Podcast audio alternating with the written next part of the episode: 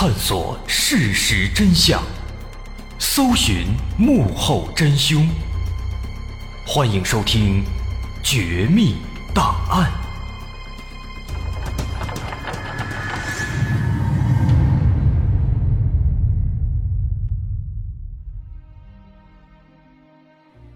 还原事实，探索真相。欢迎来到今天的《绝密档案》，我是大碗。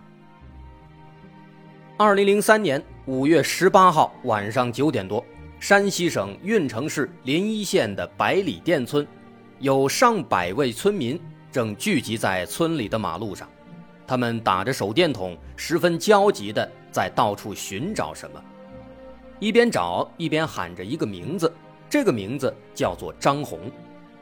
就连村里的大喇叭也没闲着，也一直在广播张红的名字。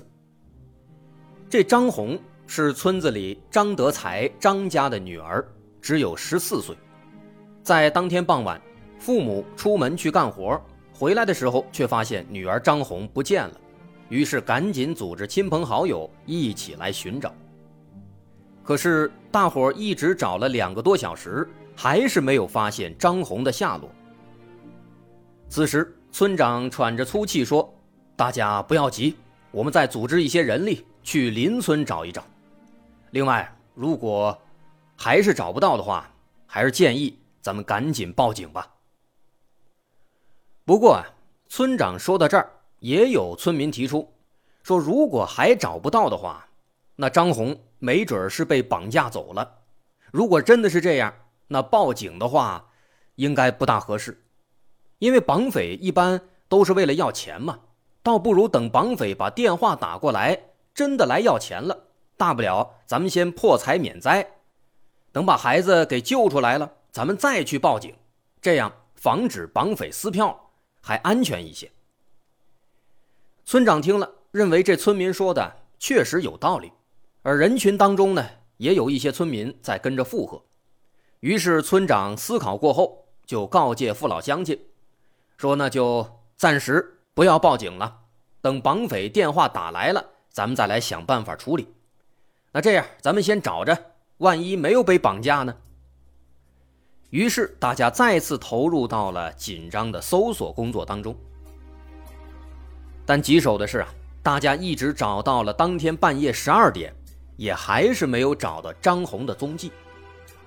于是这一百多人的庞大的搜索队伍只好先各自回家休息了。此时可能会有人好奇了。一个人的失踪为什么会引得这么多人集体出动去寻找呢？这是因为啊，在百里店村所属的临沂县范围内，像张红这样神秘失踪的已经不是第一个了。从五年前开始，已经陆陆续续的有五个人忽然神秘失踪，而且全部都是女性。直到今天，这些人一个都没回来。而这次失踪的张红，他还正是一个正在上初中的孩子，这样的年龄更让大家感到担心。那么，张红此时到底在哪儿呢？其他失踪的女性，她们又在哪儿呢？她们遭遇了什么？这一切，咱们还要从1998年第一个失踪的女性开始说起。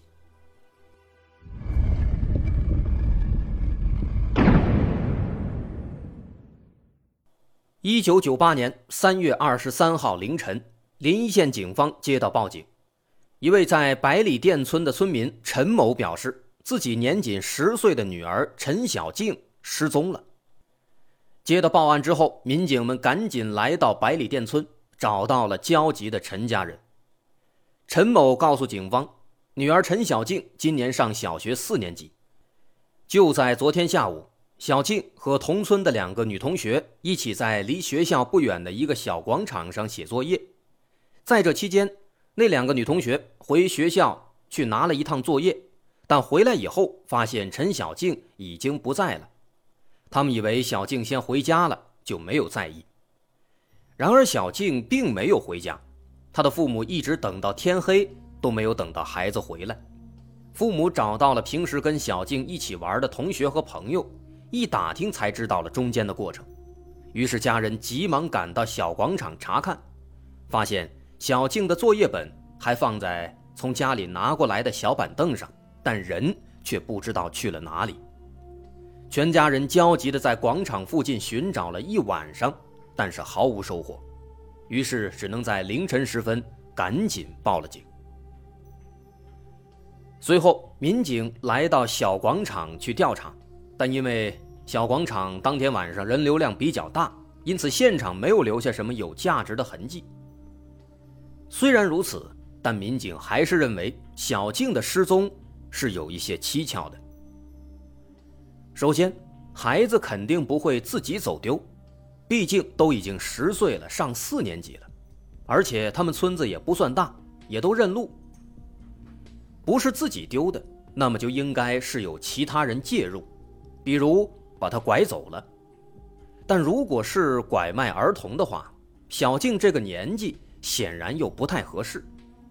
如果是被拐走当孩子，他已经十岁了，已经记事儿了。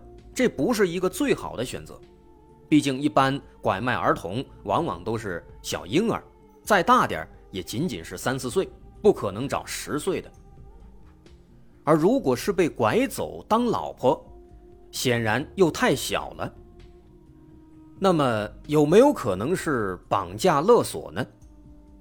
这种可能性好像也不大。陈家不像刚刚咱们提到的那个张家。陈家的条件非常一般，在村子里甚至算是有一些穷的，绑匪不可能会选择这样的家庭来勒索要钱。思来想去，对小静的失踪，民警们始终没有头绪。女孩失踪了，他到底是为什么失踪呢？对于这个年纪的孩子，排除了拐卖儿童，又排除了绑架，剩下的。可能也就只有寻仇了，有没有可能是为了寻仇杀害了小静呢？因此，接下来警方把调查重心放在了小静留在现场的作业本和板凳上，发现这些东西啊，全都摆放的很整齐，不像是小静忽然遭到袭击的样子，但她确实又是在写作业的时候失踪的。由此，警方认为啊，这应该是熟人作案。至少也是小静认识的人。于是，警方决定天亮以后在村子里面走一走，查一下陈家人的社会关系，看看能不能发现端倪。之后，警方了解到，百里店村是一个挺富裕的村子，由百里店和王建庄两个自然村组成，村子不偏僻，距离镇政府不到两公里。全村有三百六十户，一共有一千五百多人。这些人里面有一半在外面打工，另一半在村子里务农。村里种植业发展的非常好，有大片的农田和果园，村民们也因此发家致富。但是陈家他们的运气不太好，虽然家里也有一些果园，但是并没有发什么大财，也就是勉强能够维持生活。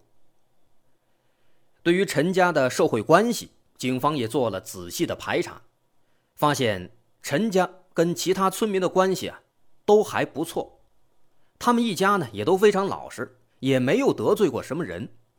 小静长得乖巧可爱，村里人呢也都非常喜欢。当然了，在仔细调查之后啊，发现，在陈家接触到的一些村民里，的确有几个前科人员。不过，警方调查之后发现，这些人，一是和陈家没仇，二人家也没有作案时间，也没有证据能够指向他们，所以这些人自然而然的就被排除了。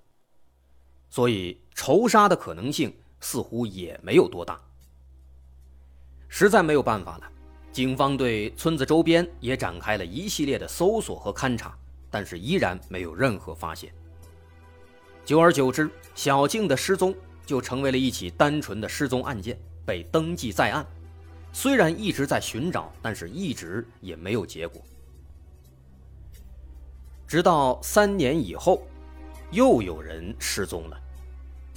二零零一年八月，家住在临沂县城的张某向警方报案，说自己的媳妇儿李梅失踪了。警方立刻找到张某，询问李梅失踪之前的具体情况。但是民警们问了半天，张某才扭扭捏捏地开了口。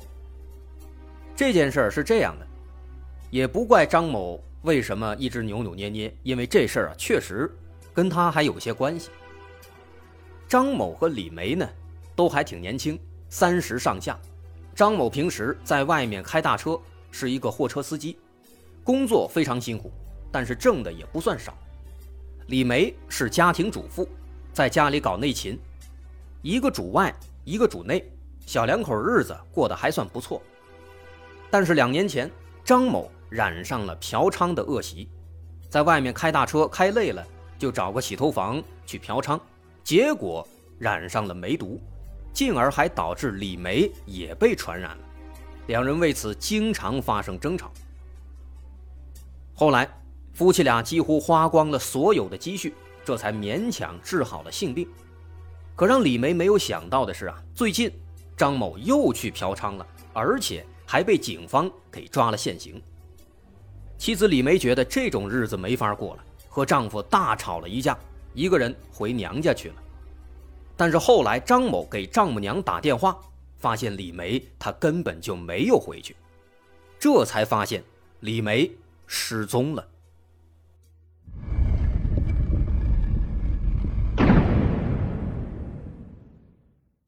对于李梅的失踪，警方首先调查了丈夫张某，很快排除了他杀害妻子的可能。毕竟贼喊捉贼的事儿还是很少发生的。那有没有可能李梅在半路上遭到了抢劫，因此被杀害呢？警方认为也不太可能，因为李梅在离开家时只带了几十块钱。那么有没有可能是仇杀呢？一查发现，这种可能性也非常小，因为李梅她就是一个专职的家庭主妇，社会关系几乎为零。她丈夫张某这边虽然爱嫖娼，但是不会跟生活有过多联系，自然也就不太可能会衍生出情杀或者仇杀。思来想去啊，发现这事儿跟小静的案子一样，警方也想不到李梅是为什么失踪的。直到几天之后，有一名目击者向警方提供了一条重要的线索。这是一位路人，他说自己在那天曾看到有一个穿衣打扮和李梅很像的女人，在事发那天早上上了一辆人力三轮车，车夫看起来是一个三十几岁的男人，但没有看清车夫的样貌，只是记得他的个子比较高大。随后，两人就沿着马路走了。这是唯一的一条目击线索。虽然目击者看到的的确有可能是李梅，但是那个三轮车夫是谁，没有人知道。而且在当时那个年代，道路上的监控也不多，因此这条线索可以说跟没有一样，无从查起。而让警方没有想到的是，李梅失踪这事儿还没查清，就在两个月后。警方又接到一起有关女性失踪的报警。临沂县城里一家饭店的老板娘报案说，店里的女服务员杨丽丽不见了。有一天下班以后，他没有回出租屋，第二天也没有来上班，一连等了好几天，他还是没有出现。如果说他是不辞而别了，那不太可能，因为杨丽丽还在老板娘这儿存了三万块钱。如果他要离开，那肯定也要把钱带走。这一波未平，一波又起啊！警方立即对杨丽丽的事儿展开调查。杨丽丽当年二十六岁，她在十八岁时嫁到了临沂县，去年刚刚离异。于是警方首先找到了杨丽丽的前夫。前夫说：“杨丽丽啊，什么都好，长相身材都不错。”当年就是看中她长得漂亮、身材好，所以才追求她的。但她的缺点呢也非常明显，就是脾气太大，整天在家里发火。而前夫的脾气也非常火爆，所以两人经常吵架，最终就离了婚了。离婚以后，杨丽丽在县城饭店当了服务员，饭店老板娘呢也是一个离过婚的女人，所以对杨丽丽非常照顾，所以杨丽丽才会把钱存在她这里。然而就在前两天，杨丽丽晚上八点多下班以后啊，就不见了。当时跟她一起合租的有一个女生，她还给杨丽丽发了传呼，但是杨丽丽没有回。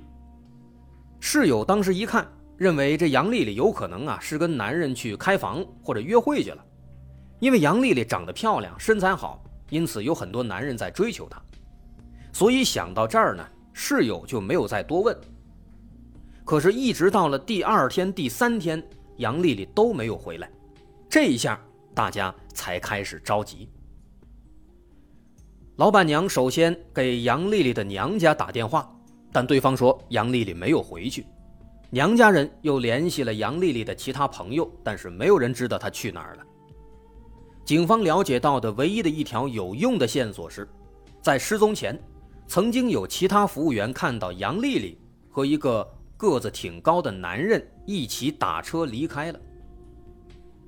在得知这条线索之后啊，警方的心里咯噔一下，因为之前在李梅的失踪案里面也出现了一个高个子男性，这两名高个子会不会是同一个人呢？如果是的话，那么这个男子和这两名女性的失踪必然就是有关联的。另外。对杨丽丽失踪，警方意识到，这也绝对不是一起一般的失踪案件，因为杨丽丽在老板那儿，他存了三万块钱啊，这笔钱在当时来讲，那可不是一个小数，所以无论杨丽丽去干什么了，她也不可能就这样把这么大一笔钱都丢下不要了，所以唯一的可能性就是杨丽丽出事儿了。警方万万没有想到。这其实仅仅只是一个开始。一年之后，二零零二年九月，临沂县派出所再次接到报案，这一次也和女性失踪有关联。来报案的是一位三十岁的女性，名字叫做王艳。她告诉警方，说自己和一位老乡叫王雪梅一起从老家来临沂县打工。九月初。姐妹俩在招工市场溜达，忽然遇到一名男子。男子问他们是不是在找工作。姐妹俩一看这男的穿着得体，不像是坏人，就有一搭没一搭的，一边走一边聊。在聊天过程中，男子自称是临沂县有名的水果种植大户，主要种梨，每年收入就有二三十万。因为家里果园啊非常大，有好几百亩。所以需要招一些人来帮忙打理，如果干得好，能长期干，那么薪资待遇什么的都好商量。听男子这么一说啊，这王雪梅有点心动了，就想去看看。但是王艳呢，还是比较理智，因为大家都是农民出身，都知道打理果园嘛，也不是特别难，这事儿也好干。现在这个季节，无非就是摘一摘果子。几天就打理完了，但是他要招长期工，几天就能干完的活他招长期工，这是干嘛呢？心里犯嘀咕啊，他就不太想去。男子一看，就拉着他们来到了一辆大卡车前，说这一车梨都是准备运到太原去卖的。一边说着，随手拿了几个梨给姐妹俩吃。哎，别说这梨呢，还挺甜。也正所谓啊，吃人家嘴短，拿人家手软。又聊了一会儿之后，见王雪梅这么想去，王艳就只好也答应了。但他没有想到，这一去，王雪梅也失踪了。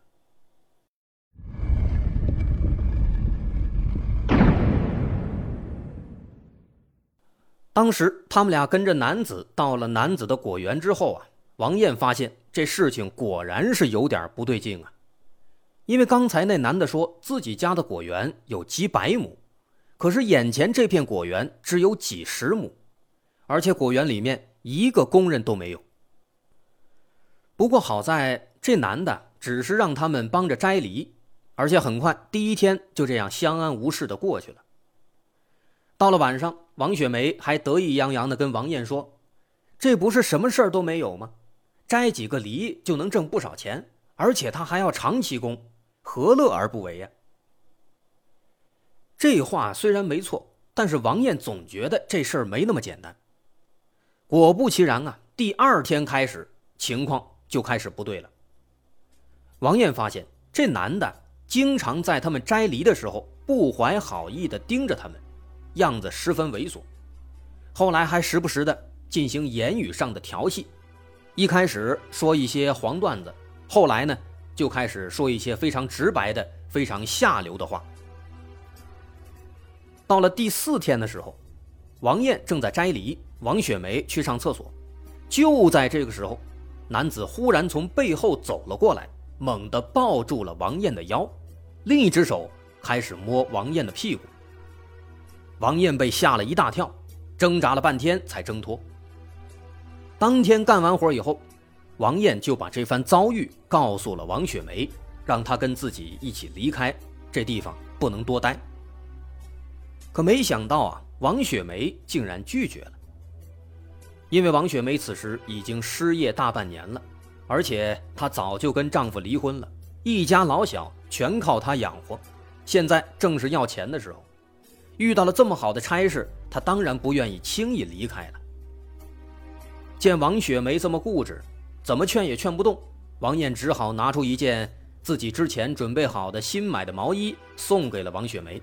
当天晚上，自己一个人溜走了。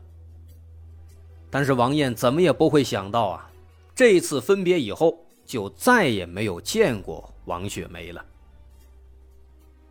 那接下来，王雪梅。会遇到什么样的事情？这名男子会不会就是之前出现两次的那个高个子男子呢？